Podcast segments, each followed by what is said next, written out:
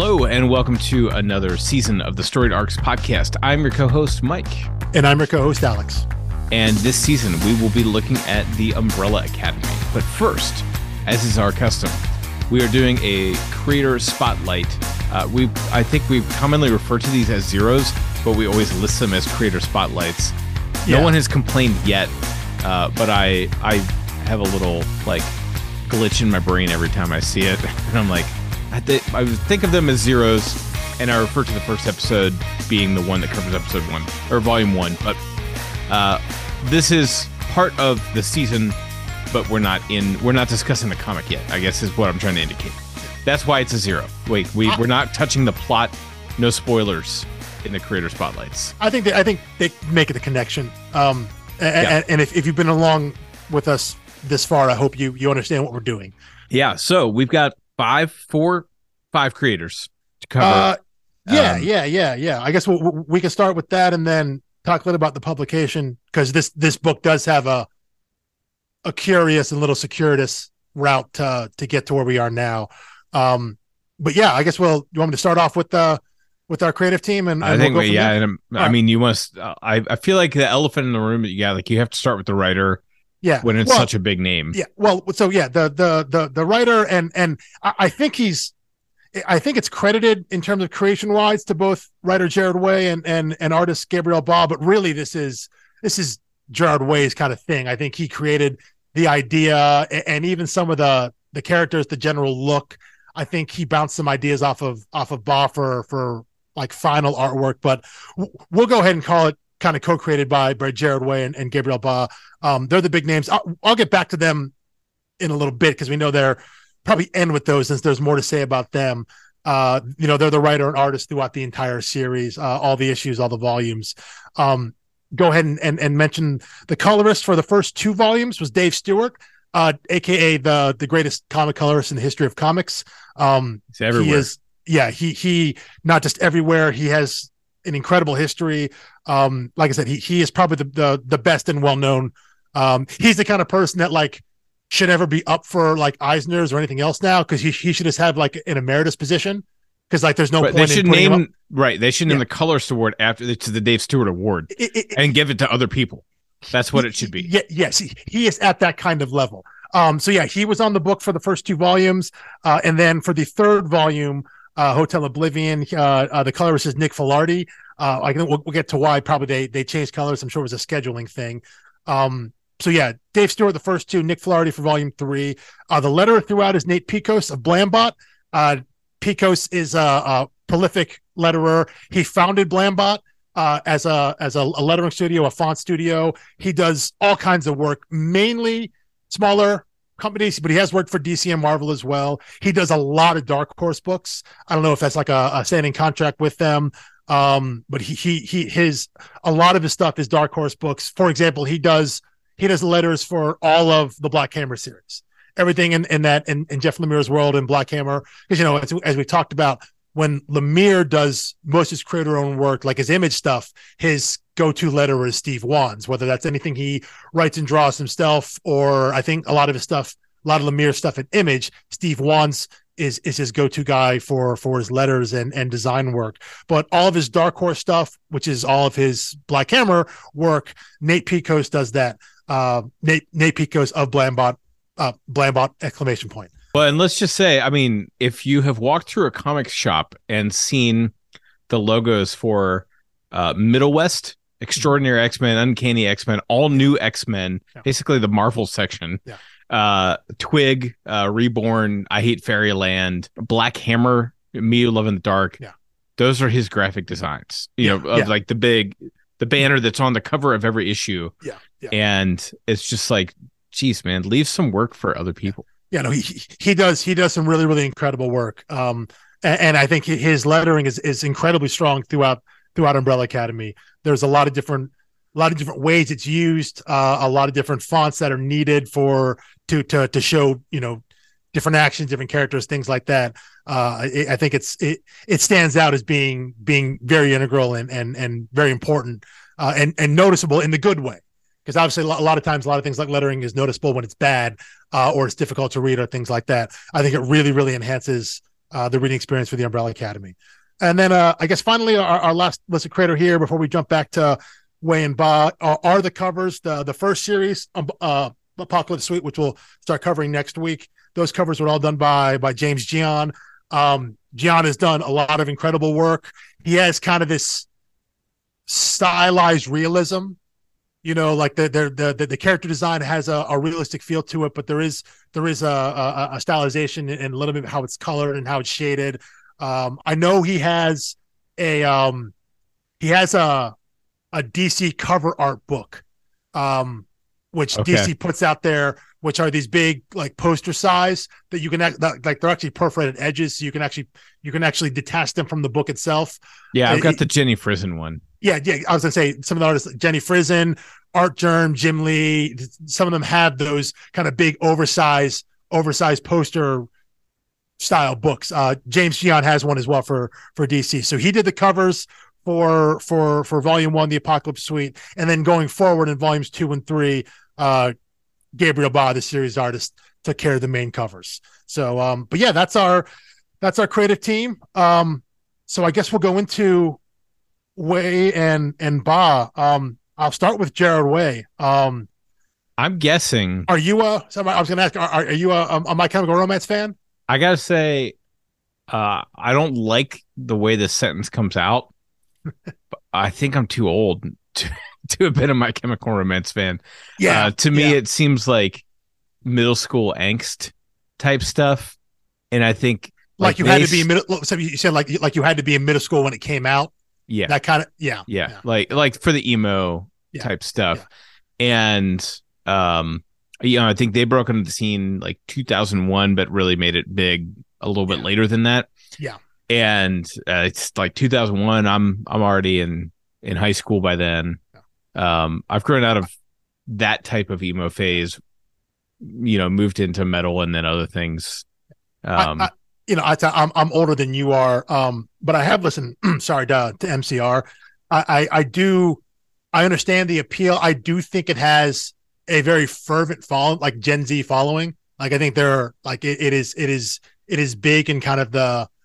I, I guess you qualify I think even like younger millennials. I'm Maybe, yeah, yeah, I'm the old yeah. millennial. Yeah, kind of. And my wife is on the young spectrum yeah. of the millennial. Yeah, but yeah, it, it, it had they have a a fervent fervent following, and um, yeah, you know, we don't know what we're talking about, Gerard Way is the lead singer and co-founder of of of My Chemical Romance. Um, you know, they're a, a big, you know, emo rock, quasi kind of that kind of emo punk, emo, emo metal, emo rock, kind of all mixed together. Um, they definitely had their own sound. I mean, I've gone and yeah. listened to them like yeah. since, but I can't claim that I was listening to them at the time sure, they were popular. Sure, sure, sure, sure. I said I've never been a huge fan, but I I, I know their music.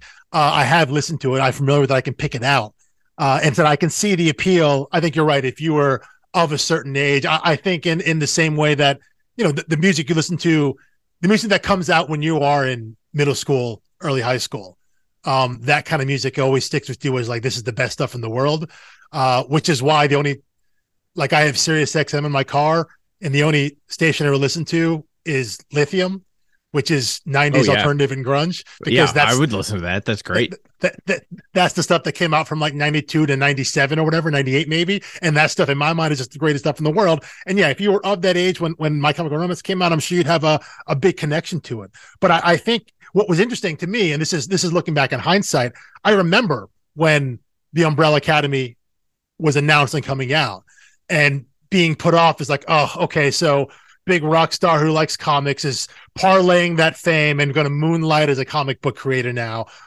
only to find out later that no, actually, he was a comic book creator who moonlighted a, as a rock star, and then his rock band took off and became massively famous. So he went with it. And, you know, I think in the end made the right career choice going that way first. But he started making comics. And I believe, like, I, I think he first self published his first comic, like as a teenager. I, I believe, and, and this may, some may check me on it. There's a big Gerard Way fan out there or, or MCR fan. I believe he was working or he had worked as like an intern at, I, I think at DC at the time when my Chemical Romance ended up going big. You know, this is late '90s, early aughts. So he okay. was in. I was industry. thinking it was like the Marvel like writer trainers program that they do. Yeah, no, um, I, I, um, well, I, I, think it was something similar, but I, but, I, believe okay. he was, was at like DC, DC Vertigo. He was, but he was working in comics, and I, believe he went to art school. Like, I, think if you would have asked, like, fifteen year old Gerard So yeah. I've got like the the trades that I'm reading mm-hmm. for Umbrella Academy. Yeah, come in a like the the hard box slipcase.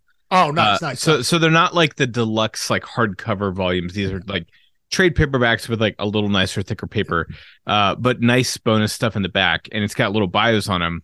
You know, it says like he wrote his first comic when he was five. Yeah, and illustrated it, and you know he went to art school and all these other accolades he has. Uh, yeah, let's see. Uh, began writing and drawing comics at the age of five when his grandmother first put a pencil in his hand. Like, first of all, there's no way he didn't hold a pencil before age five. But uh, not to dispute uh, what he's doing here. Uh, having developed a lot of the arts, Way attended School of Visual Arts in New York City, where he honed his skills both as a writer and an artist before he made a career as a musician.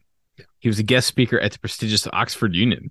He's a Grammy-nominated art director and lives in L.A. Yeah. That's actually for how much this guy has done, a very modest biography to stick in the back of a book. Well, it, it, it, it's very clear though that it is meant to be that is the that is the comic creator, comic writer like version of that. You know, if, if you were re- if you were right. if you, if you read the lining notes, site, yeah, right. If you if you yeah. read the liner notes in the yeah. CD, it yeah. would be about how he like started playing guitar at age 10 or something like that.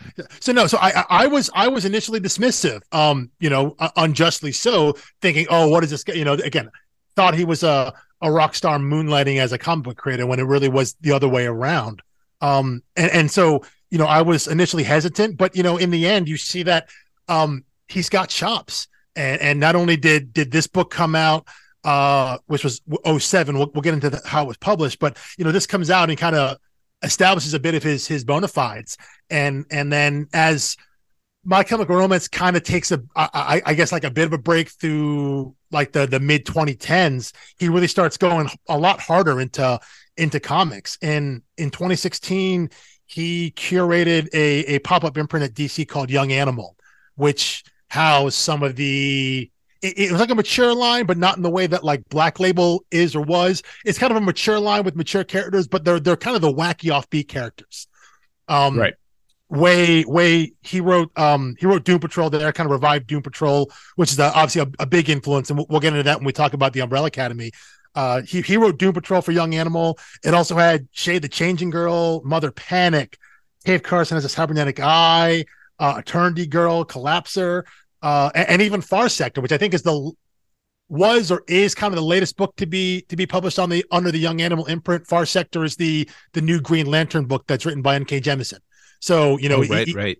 You know that was going into I think even like from like 2019 to 2021. I, I don't know if, if that comes back, if it'll still be on Young Animal. But you know, for four or five years there, DC had this imprint. Um, you know, they also had this this wacky crossover uh Doom Patrol had with uh the JSA called Milk Wars, where they battled a villain called Milkman Man. It was it was one of the wildest books in crossover events I've ever read. Uh, it's it was prequel com- to Ice Cream Man, right? It was it was complete it was completely ridiculous, but it was so much fun, and, and it was but it, it, it was home to those kind of those kind of offbeat, kind of weirder characters, I guess. Um, you know, but he, he doesn't only have he doesn't only have I guess DC is kind of where his his main work is done, but um, he also had a he he currently has a a significant influence on on the Marvel universe in that he is the credited co-creator uh, along with uh, artist Jake Wyatt of Penny Parker and SPDR. Um, most people know oh, Penny sure. Parker from the Into the Spider Verse right. uh, uh, movie, and now that version is is radically different from the version that Way and Wyatt created for the original Spider Verse event back in in 2014. But the, the same idea is there. Penny Parker uh, and and SPDR, which is a some version of a mech Spider Man. Um, again, the version is very different, but that idea is what they used and borrowed for the Interverse into the Spider Verse movie, uh, which again has become you know wildly popular. So that's a that's a Waco creation there. So you know he he he has he has said he has he has titles and influence on on kind of both of the big two. His uh his weirdest comic though uh has to be The True Lies of the Fabulous Killjoys, uh, which is another book that was published on Dark Horse, like like the Umbrella Academy. Um, this was a comic that was he co-wrote with um, uh, Sean Shaw, and art was by Becky Cloonan. Art Becky Cloonan's one of my favorite co- uh, comic creators. This is in 2013, like 2014, and um, okay, stay with me here. Uh, the comic, the comic, True Lies of the Fabulous Killjoys. It was a sequel to the My Chemical Romance album titled Danger Days: colon True Lies of the Fabulous Killjoys. So this was a comic that was a sequel to the story that was presented in the album. Uh I got to tell you, if Mike Carey could play guitar, he would have yeah. done that too. Yeah, yeah. Hold like on. The Unwritten um, would yeah. have an album. Probably so. Yeah. Uh, not done yet though. That was in 2014. In in 2020, 2021, there was a another Killjoys uh, uh, comic. This was called True Lies of the Fabulous Killjoys: colon National Anthem. Uh, and this was not a sequel. This was a comic adaptation of the story that was presented in the album Danger Days, True Lies of the Fabulous Killjoys. So uh, I guess if you if you listen to the album and, and didn't quite get the stories of the characters or whatnot, uh, National Anthem is, is basically a prequel to the the actual comic because it is a story that was presented in the album from My Chemical Romance. Uh, that is a flex of a major selling rock star who also creates comics uh, to to do something like that and to to weave those things together, or at least attempt to. I don't know how well they succeeded. I, well, read... I mean, could you imagine the elevator pitch for that if you weren't a rock star? Oh yeah, no, you of, you, of you, like, would, you, wouldn't get past the door. Yeah, right. Yeah. It's like what what if I went in I was like, you know what? I'm gonna write I'm gonna write a continuation of the story from Led Zeppelin 2. Yeah. And they're yeah, gonna be like, well, first of all, no, you're not allowed to do that. Uh, the the only thing comparable I can think of, which just shows you the difference between being a rock star and not, is the book Secret Path by Gord Downie and uh, and Jeff Lemire, uh, where Gord Downie wrote a ten song album uh, that told a story, and then Jeff Lemire wrote a book to illustrate it, and then they sunk yeah. them up for like a short film type thing. Yeah, yeah. That, and it that, was kind of like you're crossing like a, mediums yeah, for storytelling. Is, yeah, yeah. Um, but I mean, no one's ever heard of that. Yeah. And so it's like that's one big difference. The other big difference is like that it wasn't a continuation. It was like inspired by. It's almost like writing an original soundtrack. I was, I was gonna say it, it, it, was a co-creation almost. Them doing that together. Yeah, this this is this is him writing an album with his band, putting it out there, and you know, kind of you know, uh, I'm guessing it's a like a high concept album. They're you're supposed to be able to follow characters and story and, and plot through these songs and and as they progress through the album, and then you're supposed to take all that in and then pick up the comic and read that. So I I read that original True Lies of the Fabulous Killjoys comic. Um, and yeah, I didn't understand what was going on because I hadn't listened to the album. Uh, and even if I had listened to the album, I don't know if I would have known what's going on. But you know that again, that's the kind of flex you can do when when you are a, a, a major selling rock star who also is an award winning comic creator. So um, you know, said he doesn't have the the the longest CV, but said the the the, the things he has done, uh, said some of them have, have really hit and and they they've made an impact. So um, uh, part well, of me wishes he wrote comics more, and I, I think I think he probably will. well, know, I mean, they, as, they, they, but he can they, be choosy now. He, he, can be. He can be. He can be very choosy, and, and, I would imagine, you know, if he wanted to jump on like a, a, a DC book for a little while, they, they probably would let him if he had a pitch for something. If he had a pitch for a miniseries, I'm sure they would let him do that. I'm sure even Marvel would too. Um, I'm sure you know, anyone, even if he just wanted to be on like a creative team and sit on a Zoom call every three months, yeah, yeah, they would love yeah. to put his name on the front cover of a book. It, it, exactly, exactly. Ha- to have him have his name attached to something, which which is the big reason why I, I'm sure that Young Animal was was promoted the way it was. That it was curated by him. His name again is in the credits for a lot of those books simply because again he ran the line, and obviously they got him to write Doom Patrol, so he was writing the flagship title on that imprint. But at the same time, you saw young you saw a young animal on a cover of, of a DC book and you knew that came from from Gerard Way's line that it came from that whatever that was in some way was was passed through him you know I'm not saying he got okay and everything not saying he gave notes and everything but just the idea that it was kind of it was kind of his stamp so if you were in on him and his vibe and, and his I, I, guess his his his storytelling kind of thought process. If you, if you like those kind of characters and that kind of presentation, you, you, you felt pretty comfortable buying any of those young animal books because you you were you were selling the name and the the, the history that comes with that both in, in, both mediums. You're selling that both with his music career and what he had done in comics. So but uh yeah no so I, I think said I was mentioning umbrella um umbrella academy uh my chemical romance. You know they had taken a break or broken up for a while and then they come back together and do some more stuff. And and i'm sure they'll always be a part of his life as any musician is. But yeah as you get older you know not everybody not everybody's a rolling stones. Not everyone's out there like 70, 80 years old. But uh, yeah, I, I, I would love him to write more. I, I think it's great. I, I said it, it, doesn't always hit with me, but I, I like that he thinks out of the box. I like that he tries different thought, different different things, different different ideas. I like that his his comics tend to be a little off center, a little off kilter, a little weirder. Uh, I, I like that in comics. I, I said I, I appreciate when creators try things, even if I don't necessarily like them. Uh, and I think we will get into that as we discuss the Umbrella Academy through the end. But I, I like I can appreciate the attempt. I can appreciate the vision, even if I can read the vision and be like, mm, yeah, no, that, that worked. But I, I like when someone tries, and I think he's someone that can bring that little bit of offbeat, offbeat mindset to whether they're creator own characters or you know like an established character and uh and one of the big two, one of the big two uh uh publishers. So, yeah, I mean, I got to say. I, I'm debating when to say this.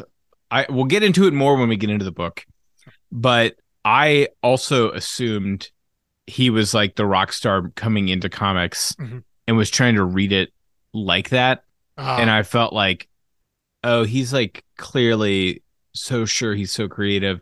Some of this stuff seems like gaudy for the sake of gaudiness sure. in terms of like mm-hmm. storytelling and stuff. But then after like two issues, I was like, no, yeah. he just like knows what he's about. Yeah, and he's yeah, like, no, definitely, he's yeah. he's a weird guy, but he's not like. Uh, uh so, yeah.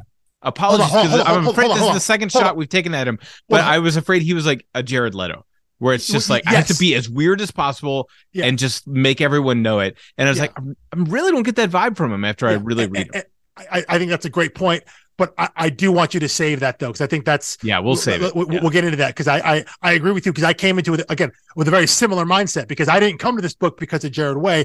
I bought it initially in spite of him because again I get I thought he, he he's just he's parlaying oh I'm a rock star. I like comics. I now have the power to say I want to write one. As and not knowing what his history was not knowing he knows any you know what does he know about comics? Turns out he knows a whole hell of a lot about it you know? So yeah I, I let's put a pin in that and come back to that because again my draw to this book is who we're going to talk about next which is the artist gabriel ba. Uh, gabriel ba is one of my favorite artists I knew in you'd all be comics. sell on that one. Yeah they, they, they, this is um if it were a an artist i didn't know i don't know if i would have picked this book up because again i would have been turned off initially by by gerard way's association because i just you know I, I would have been dismissive of him wrongly so. But because of of Ba's art um, to me that was worth picking up because I wanted to see, I wanted to read that because again, he is one of my favorite artists. He often works with his twin brother Fabio Moon. They're they're two Brazilian artists. Um, a book we've mentioned before, I think I've mentioned a bunch, is Day Tripper, a book that we may eventually do on this show. It is one of my favorite books of all time. It is an absolutely gorgeous, gorgeous book, an incredible story. Uh, and when when when Moon and Ba work together, when the brothers work together, it, it just says by them because their art styles are so similar and, right. and it's unclear. It, it isn't like one's a writer, one's an artist, or anything like that. They they just create their work. Uh, Day Tripper, I think, is the best thing they've done. They have another book out. Um, uh, Two Brothers is, is, quite Two good. Brothers, yeah, yeah, Two Brothers is great. That's an adaptation of a a I think a best selling Brazilian novel. They took that book uh, about two twin brothers who live like separate lives. So I'm sure that that also hit very home for them as they as they did that but um, that's a, a, great, great adaptation. It's another beautiful book. They also did something I really, really love. Uh, they illustrated or they they adapted a Neil Gaiman short story called "How to Talk to Girls at Parties," uh, which was eventually adapted into a movie. And I, I, don't know how much of the book they use, like the aesthetic and, and the art style, because I haven't seen the movie. But that's a short story that Neil Gaiman wrote that Moon and Ba uh, then adapted uh, into uh, uh, kind of a I don't know, like a, like a prestige length style style book. It, it, it's not not a very long story, so it wasn't like a full series, but it's also not like a, a full graphic novel. It's not like a a big 200 some odd pages. It, it, it's pretty thin and short, but again, it's it's beautifully illustrated. Uh, uh, and, and just beautifully beautifully designed uh, when those two work together. They uh they do work apart sometimes. Um, I think one one kind of funny note is Gabriel Boss started a an image book with Matt Fraction called Casanova, um, which is a very fun book. It's a cool book. It's had multiple different uh, different volumes and iterations. But he actually left that book after the first arc, maybe first two arcs or something like that. He left Casanova to do Umbrella Academy and to jump in to continue That's the series. a good call. No, no, yeah, well, no shade at Matt Fraction. Well, no, obviously it, it, we love Matt Fraction, yeah, but he, he he left to do that. But who came in to fill his place on Casanova was his brother Fabio Moon. So like if you read those books and you look at them, the art style doesn't change because those guys are so similar. The character design, the, the approach to the approach to comics are so similar. Um, and again, whether he was trying to mimic and hold that style, I don't know. Whether it's just natural that they, they both draw that way, which I tend to think is the case. But it was seamless throughout. And and, and Ba jumped back in and, and if you pick up the various issues and the various volumes of Casanova, you'll see some combination of Matt Fraction Gabriel Ba, Fabio Moon on the cover. Sometimes all three of the names, just two of them. But it, it was kind of a seamless transition, at least from for the reader standpoint, because that art style just just flows right through. Um, but yeah, yeah. Know, and, and by the way, just for, not that we're talking about Fabio Moon in this yeah. episode, but uh, when we when we get to uh, Blambot, you can go to his website and see the custom fonts that he's designed, mm-hmm. and side by side on the page, you can see uh, Gabriel Bond, Fabio Moon's proprietary fonts based on their handwritings. Yeah. And uh whew, man, they're close.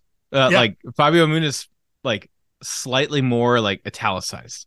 Which yeah, is it's it, yeah. like if I did not see them side by side, I would assume it was the same Yeah, yeah. Oh, and, again, yeah, I, I, I, am not here to say that they are clones of each other, but I think there's again their styles are close enough that is seamless. Again, when you read a book like Day Tripper, and it is unclear who wrote what part, who drew what part, who colored it. It doesn't matter. It, it it's cliche to say that you know because they're twins, there's that kind of mind meld thing. Um, but that just because it's cliche doesn't mean it may not be true. You know, when those two work together, um, I, I think there there is something really beautiful and really seamless about it, and they're they're they're amazing storytellers. And so I love anything they do together. And, and like I said, he was Ba was my my draw into this book, and so um, you know he's an artist. I'm gonna, or both of them, Moon and Ba. You know, if they're together, they're on a book.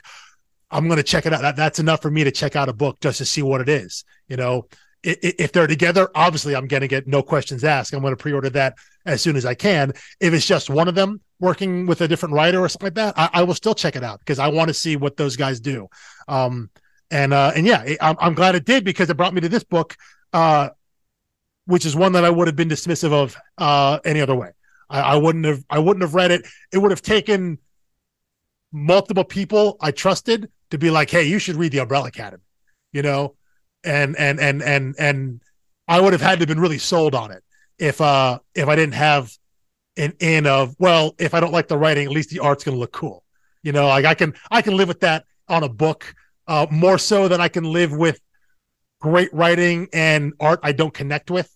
Uh, that's much harder for me. Um, great writing, if it's really great writing and bad art, I can hold on that. That I can do that. If it's okay writing and bad art, that's very tough for me. But if the art is good, if I love the art, I can look past any level of writing. It, could be the best writing ever. It could be it could be garbage. If if the pages look awesome, uh, I can I can fight through it. So I don't I don't know how you are on that on that spectrum. That's an interesting question. I mean, the one that I, I just keep thinking about it I feel like at some point I'm going to have to prod you to read the book Low uh, by Remender because that was one where the art drew me in, and as it even though it drew me in, some of the characters were hard to tell apart because it was just the style of art that it was. Yeah, and then the writing. Uh, I I like reading. I if you read my like Goodreads reviews, I think there's six trades. I was like very bipolar through the series. I was like, oh, this is great. I love it. Oh my gosh, that one was so corny. I hated it. And then it was like, oh my gosh, it's great. I love it. And you know, it ended up. I I like the way it ended and resolved. Uh, you know, relative to how comics uh, end, but mm-hmm. uh, it's just one of those where it was like when when the writing was annoying me, the art was still so beautiful that I kept turning the page. It could carry you through, sure. Right. And then there were times where the art was uh, just like slightly too distorted and distracting. But the writing, I was like, okay, well, now you've hooked me in with the premise uh, and the world and some of the characters. Um, you know, not the most impressive roster of characters ever, but a couple good ones. Sure. So anyway, um, I, I, I'll give a shot. At, I, again, Remender is someone uh, as a writer. I am. I, I think um he's pretty binary for me. Either I, I read something by him and I loved it, or I read something written by him and just like, nope, didn't get past the first couple issues, and I, um, I, I it didn't connect with me. So yeah, he, right. he's someone that's very very polarizing for me. To say. Which doesn't as, mean as yeah. I, I, didn't hear you say he's a bad writer. I oh, just no, no, heard no. you say like yeah, yeah, just don't connect all the time. Yeah, I mean like um, like he wrote Deadly Class. And I I love Deadly Class, even though Deadly Class ended kind of with a bit of a whimper, but overall Deadly Class I loved. Um, so but yeah, it, it, you know it, it can be hit or miss something like that. But again, for me, again, but for me, it's, yeah, it's so, great art. If great art is there, I that'll always sell me through. Yeah, uh, uh there are for sure artists that I will buy. Mm-hmm. I would say I'm more inclined uh like I have writers that are auto pools for me. Sure. And I will suffer through almost any art for a writer that I like. That being said, the writers I like tend to work with great artists. Sure. sure. Um even themselves sometimes. Um but yeah, I mean I would imagine um you know anything Sean Phillips does, you know, he's he's your guy right? Yeah. Oh yeah, like, yeah, yeah, yeah, um, oh, no, I'm with you too. There, there are writers, yeah, absolutely. I'm with, but there are definitely some artists that, if they have a book out, um, there are there are only a handful of writers that are just like, I don't care who they work with, I'm just not reading them because I know I'm not going to like it. Very, very few. Uh, but yeah, if there's some artists out there, if they're on a book with uh, uh either a writer I don't know or a writer, someone like like a Remender who like well, it could, it's a coin toss whether I'll like this writing or not. If if if, it, if it's an artist that I like, a style that I like, I, I, I will give it a shot and and and hope for the best. And again, even if it's not great, even if I if I don't connect with the writing, I'll I'll still I'll hang in there for for the artist. Um, because at the very least, it I can skip past the words and and just look at the pretty pictures. You know, I can yeah. I can I can appreciate that part of it. So, and so yeah, and I, I gotta say, you know, like my guy Jeff Lemire I don't even ask who the artist is. Like, yeah. you know, it's it's yeah. like, um, but really, but really, with Lemire, it's probably like one of four people, including himself. You know, at that's true, point. except with like Black Hammer. Which, well, well Black Hammer uh, was pulled, the, that was that was intentional. I think that was intentional because it was he's building a whole universe, and so he's pulling all these different people there. But although it, you know, I have to say the the colorist for uh for Black Hammer was Dave Stewart. Yeah, and a lot of Umbrella Academy was reminding me of Black Hammer. Oh, there's a lot of it there. Mm-hmm. And, and, I was like, well, they're, I was like, I, I, was like, the, I was like, the plots, like the concepts are like similar enough, but like the colors and the styling, yeah, was uh, felt Black Hammer world. And, and, um, and, and I'm glad because th- that's actually again second thing to put a pin in for when we talk about talk about volume one. Um, but I, I, have notes on that as well in terms of on specifically on on Black Hammer and books like that because that's a family of of comics that I really like. That's a, a genre of comics that I really like. So we'll come back to that. But no, I, I I don't think you're wrong on that at all. And I think part of that is just the idea that regardless of of what publisher you're at, you're still on some level these are superhero comics. Whether it's a different spin, whether what the characters are, what the powers are, um, there's still an inherent superhero-ness to them to the action scenes to uh, uh, all the surroundings i think there's there is a, a, common thread there so i yeah i don't think it's it's out of out of the ordinary or, or unexpected that um you'd you'd see those threads for for a colorist to who is used to doing that to know what these beats should me feel what they should look like how they should play to the audience uh I, i'm not shocked by that at all but again second thing to put a pin in that we'll discuss more next week so um yeah. Um, and, and probably yeah, a pretty smooth transition if we want it into Dave Stewart. Yeah. Um, well, oh, I said, I, I, I mean, I, I, I, I cover. I'm not going to go too much into into his work there. I mean, because again, I'm not going to cover all of his CV because it's it's too long. Just know that um, he really is the greatest comic art, co- colorist of all time. That every all the great artists, all the great colors that are out there, like, I'm sorry, you're not as good as Dave Stewart was going to be. He, is, he, he his name is legendary. He has colored some of the greatest books of all time. And yeah, said he should be the eponymous name of, of the of the Eisner of the the colorist award. So yeah, perhaps be, someday. maybe someday if, if they ever Um, if they went that route. So um, Yeah, sorry. So was there anything else on Ba? Uh, no, I, I think that I think that covers all the creators there. I'm not going to go too far on anybody else, but I think I think that that covers what we need to cover for for the creators there. Um, I, I think there is something to be said about the publication of this book because, like I mentioned, it, it is a little, it was a little wonky, it was a little weird. So, uh, if you have nothing else on creators, should we go into that?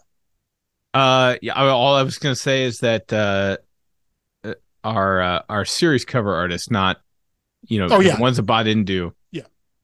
Uh, that's Yeah, your guy James from Sheehan. Fables, right? He Was it- did the first eighty-one covers for Fables. Um, yeah, yeah, yeah. I mean, he, yeah, And Jean so- has done. Yeah, he said he's done so much work. There is that's a there is a- legendary pool.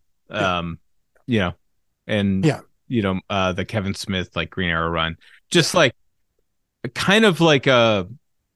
uh, It's just another one of those guys where it's like, I looked at the you know the inside thing and I was looking at the names and I was like, I don't think I knew who that is, and then I was like, oh yeah, no, I have, I have dozens of his yeah, books he- in my short box. he- he- he's Uh, a guy that he, he's a prolific cover artist.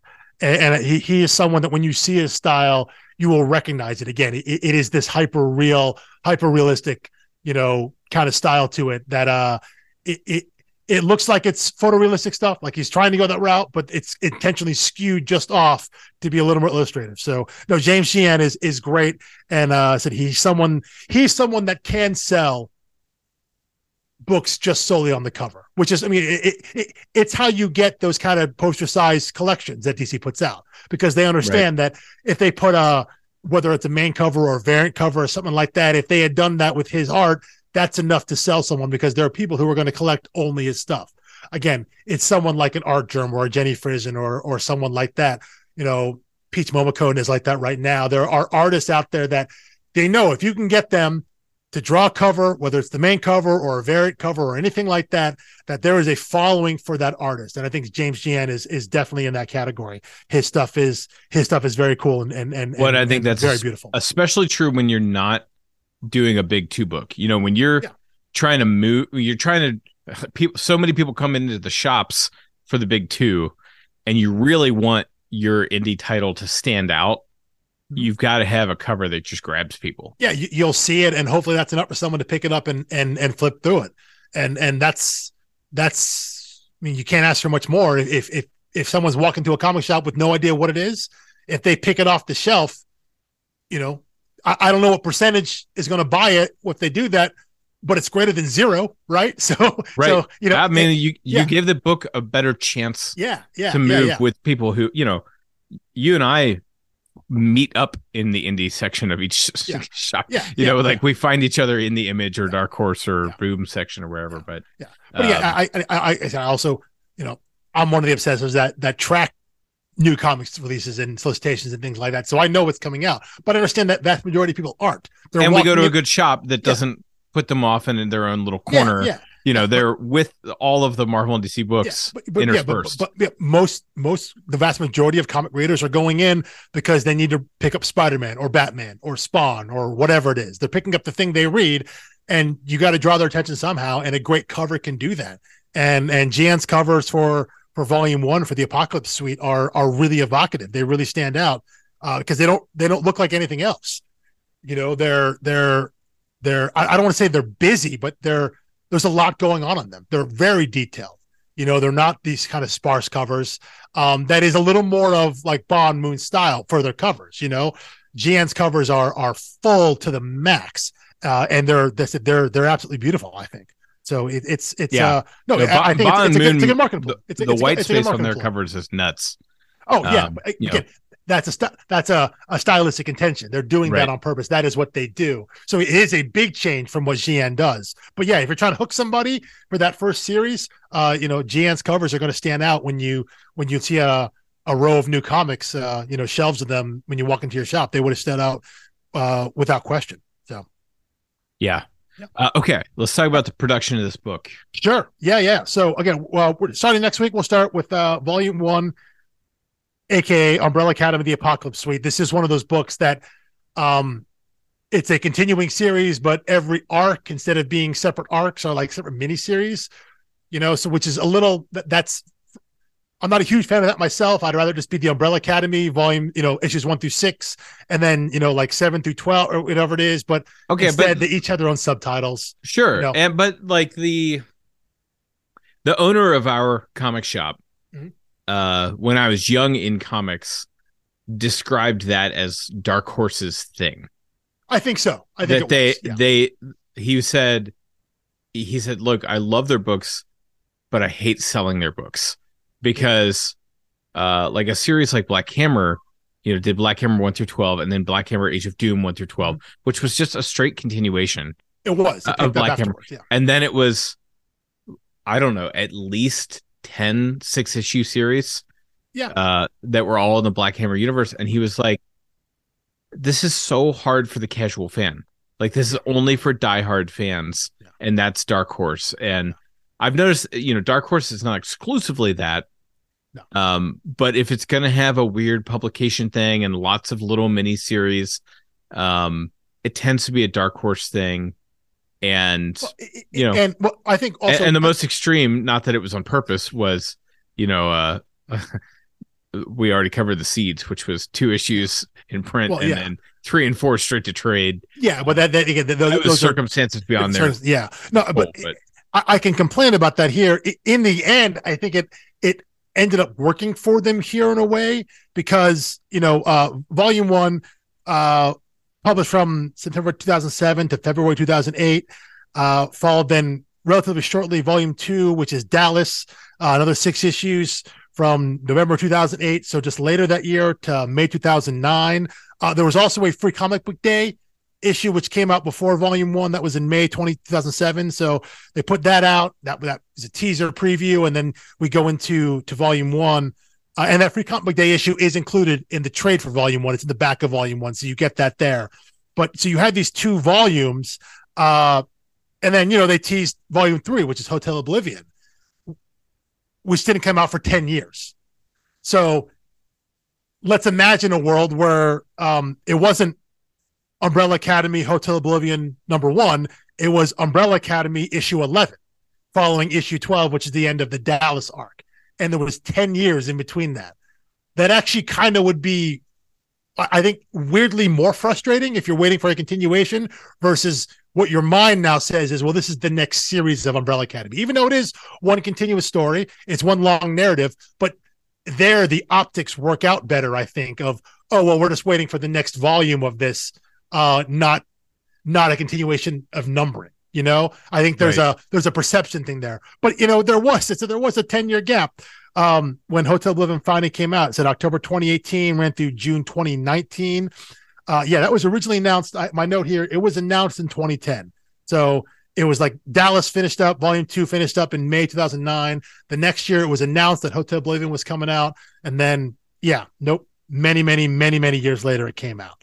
Uh and I think we should say, uh, for full transparency sake, you know, we like on this podcast to uh, to pick books and discuss books that are completed story arcs that are finished, or maybe not completed story arcs, but their the runs are finished.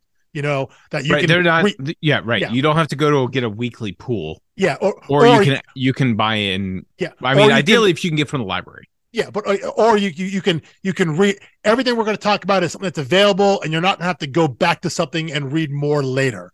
So we should say that in July 2020, which we're now coming up on three years on, uh, they did announce that a volume four was coming out, which was going to be called Sparrow, which is well, going to be called Sparrow Academy.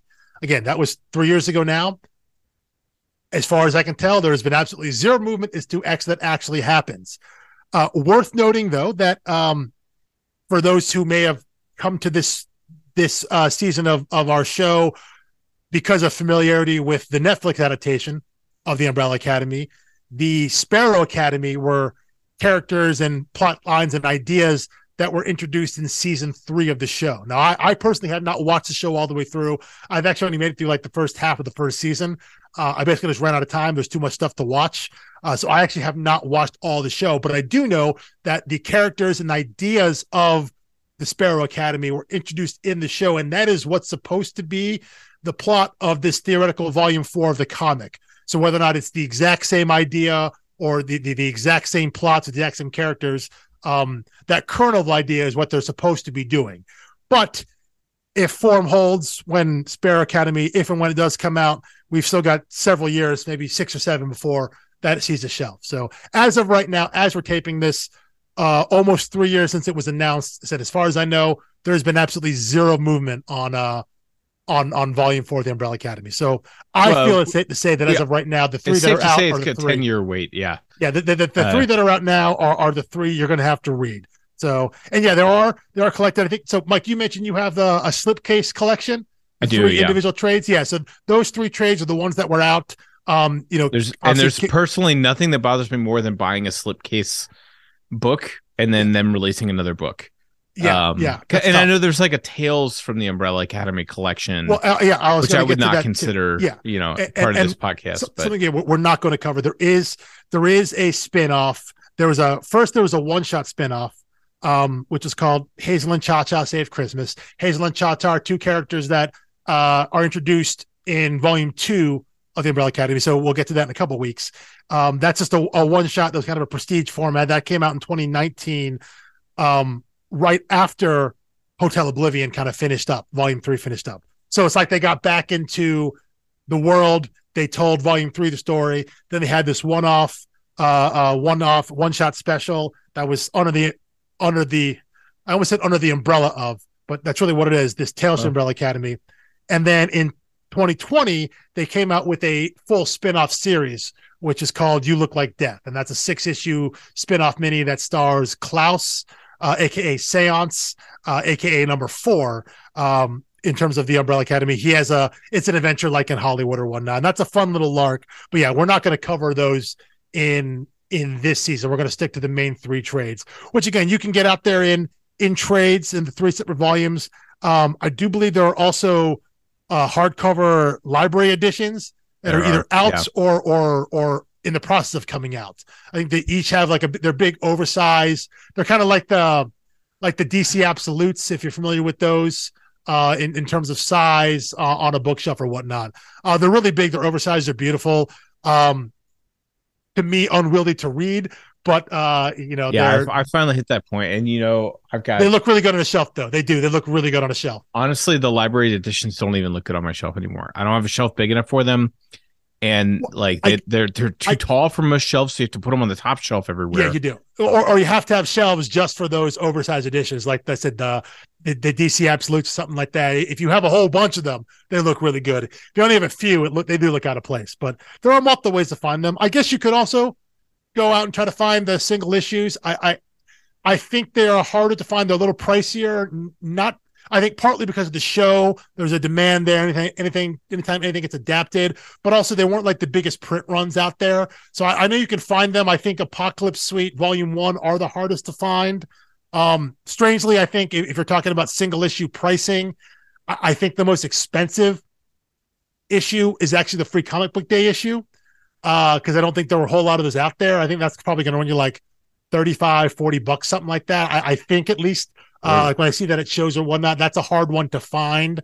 So if you do find it, um, so that's that's probably the most collectible quote unquote of uh, of the single issues, but they are out there if you are so inclined to go go find them. But, yeah, no, I just pulled them up online. If you find them, buy them because yeah, uh, yeah, uh, Umbrella Academy Apocalypse Suite number one for an 8.0 48 bucks 7.5 45 bucks. Yeah. That's for number one. Number two is 11 bucks. Number yeah. three is 13 bucks. Yeah they're, they're, they're, uh, they're, they're all over ten dollars. Yeah and they were all 299 cover prices. Yeah. and again and that is that is mainly because of the the adaptation. Again anything that something becomes popular in adaptation the the well and if the, adaptation is good. Well yeah yeah right? course, i mean that's the other yeah. thing is yeah that's true, I, fair. uh th- that's part of the speculator game is uh, like yes. I I unloaded my single issues of Sweet Tooth right before the show dropped because mm-hmm. I didn't know if the show was. I was like, I don't know if this book works as a show. Mm-hmm. I think I, I, I, I've said before, I'm not good at making money off comics. I would die yeah. if I. I think I sold a full like first issue, like the last issue, pretty good condition, all bagged and boarded, for like seventy five dollars for like yeah. forty issues of Sweet yeah. Tooth, which is like not even cover price. But again, the, but that's the kind of thing that there's there's only a small window for where that would have been we're, we're speculating about hot for that. Now, I think you and I both really enjoyed the show. It is coming back, but it's not a huge hit for for Netflix. Umbrella Academy was a, a much bigger hit. So yeah. Oh yeah. Um, but so yeah. So th- But right now, the first issue of Sweet Tooth Yeah. goes for more than what I got for the whole series. Yeah, probably so. Because again, So, that, that's a number. That's a number you. one, though. That's a number one. So, but they're out there. But the the three trades, um, you know, they are books, and and this is this was true actually even before the adaptation. You know, now the now the the the the, the current printings of of the the trades have the little like Netflix printing circle there saying you know now a show on Netflix or, or whatnot. But There's nothing I hate more in the world on a I'm- book or, or a trade or I, I, you know, I don't. I don't like I don't like the I don't like the tie-in versions as well. But again, I, I understand they they they move units, Here- but I'm like, here, who wants that? Like, Well, I, I- don't know. I've never met anyone who prefers that. plenty of people don't care about that. Like, I, Oh my I, I don't, gosh. I don't know anyone who wants them. I don't. I know people who I just can't imagine care. reading So- a copy of The Great Gatsby with Leonardo DiCaprio's face on it. I, I don't know. It's- I don't know. uh, like, I mean, I mean, cringy. every every year, the Lord of the Rings were coming out. They printed uh, entirely new versions, um, uh, of of of the trilogy of the books with different characters from the movie on them. So again, they they must be some sort of return on that, or the people that wouldn't do it. But again, what I was saying is, even before the adaptation came out, these trades were ones that you could find out in the world. You could find them. They're they're ones that were for the most part perennially in stock at comic books and in bookstores wherever you find them wherever you can buy comics or graphic novels trade paper collections it's available it's out there. I know if again your library definitely has them. You can get them digitally through hoopla or libby or whatnot. It- th- these books are out there. And again that was even before the show sh- uh, uh, uh, happened and now after the fact i'm sure it's even more so so, so if you haven't read this book, if you've seen the show or or have heard of the show wanted to read the comic, um, it, it'll be very very easy. Uh, this this will probably be one of the easier books that we've covered so far in terms of kind of ubiquity to go find. Um, it, because of the adaptation, because of its kind of general knowledge and awareness in in popular culture, whether or not people have read it or seen the show, I think it's a property they've heard of. Uh, you can go find this book. It was always out there, and it's even more so now. So, if uh, said something you think about picking up, uh, anywhere that sells books or comics probably has at least volume one. You know, because if they just want to get you on Yeah. volume one, they're going to have that in stock. Uh, any bookstore, any comic shop is is probably going to have it, or they can get it for you pretty easily. You know, it's orderable. They can they can they can get it. Yeah. Uh, and you can certainly find it at used bookstores everywhere. Oh, that's true. Um, of course. yeah. Yeah. Yeah. And I know, Yeah. I know like Barnes and Noble has Yeah. Yeah. an ever growing trade paperback collection. Yeah. I don't know people, I don't know many comic people who are like, let me get to Barnes and Noble right away. But But Uh, for some people, that's where you know. Listen. It, hey, it- I bought some there because uh, well, hey, listen, listen. there's also, a misprint of uh, Mr. Miracle when it went to paperback, where the uh, exclusive Barnes and Noble thing was printed on the cover rather than being a sticker. that's true. and, yeah. And Mitch got the proof and tweeted and was like, "They printed like five thousand of these. Go get them if if you think that's funny." And I was like, "Yeah, that's hilarious." So Well, I got- again, in a way though. So I, I this is wildly off tangent, but um, you know, Barnes and Nobles, the way we think about them, they've been closing because that size of bookstore and all that this isn't really manageable wise. But like, there's a new one in our town that has reopened nearby where an old one had closed, and it feels like a small, like it's designed to be a smaller footprint, kind of mom and pop brick and mortar bookstore feel to it, which is wild to think about because like they aren't like the big major dominant bookseller. Like Barnes and Noble is essentially on life support. Brick and mortar bookshops, all of them, whether they're like a single, you know, small business or or big conglomerate, like brick and mortar shops are going under. You know, so like oh to yeah, save, I mean, to, and- to and- save and- physical bookstores, you would have to go to Barnes and Noble and support them. You know, yes, I, that's the, the great great irony of it. And in, yes, uh, it's hit me because it, we're in we're in a few months into 2023, and so far they've done like a really attention grabby stuff this year. Uh, like Mhm. Earlier, it was late December. It was like right after Christmas. They did buy one get one free on all hardcover books, yeah, and it was like I was like, oh shoot, is there still Barnes and Noble in town? Um, because I was like, you know, that still probably pushes them down to Amazon prices.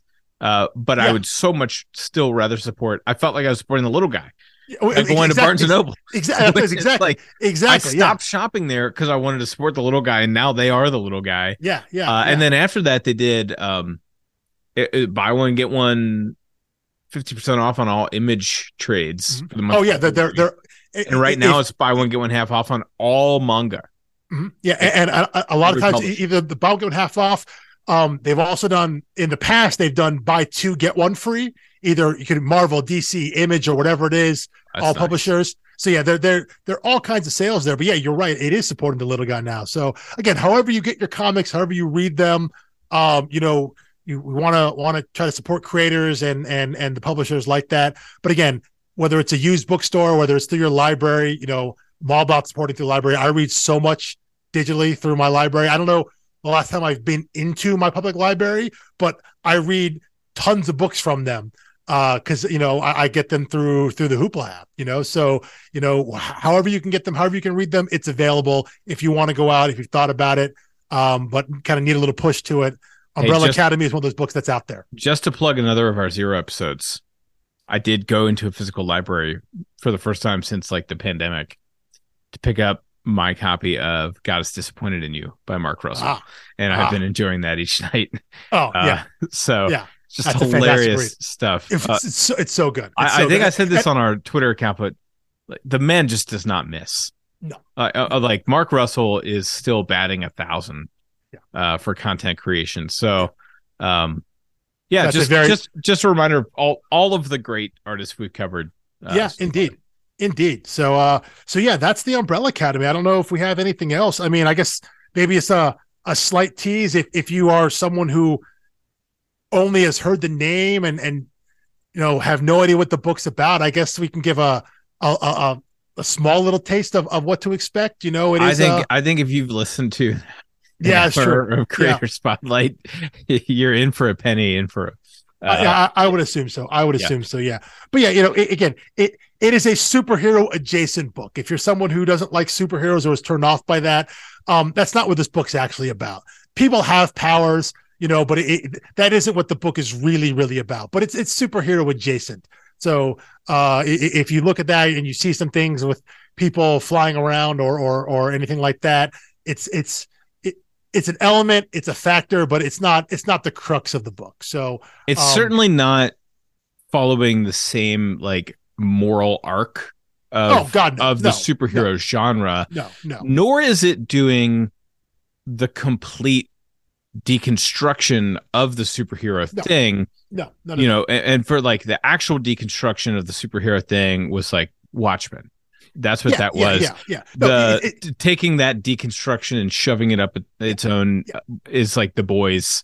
yeah, uh, it- it's or, not. Yeah, you it's not. It's not. It's not commentary on superhero comics. It's not trying Right. to do that. It's simply trying to tell a story with the loose framework of of superheroes coming together. You know, the idea of this kind of whether it's a family of superheroes or a found family of superheroes. Like, how does that work? They're simply telling their own story within that framework. Yeah, it's definitely not a commentary. It's not making a judgment, anything like that. It's just trying to create some some new and interesting characters, some unique characters, and and telling a a, a full and interesting story with them. So again, if, if superheroes aren't your thing, if that's turn off for you, I think try to get past that and pick this book up and and see beyond that part of it because that's just that's just surface level reading of, of what the book really is Yeah. And with that, uh, we will thank you for listening once again to another Creator Spotlight. That is the main thrust of what we're doing here. We'd like to celebrate uh, creators and their works, but we also love getting uh, into the nitty gritty of an, analyzing the story and, you know, seeing how whatever world they've created touches our reality, which is what we will do the next time we see you, which will be next Thursday. So, thank you for listening, and we will see you next week after you have read Umbrella Academy The Apocalypse Suite, Volume 1. peace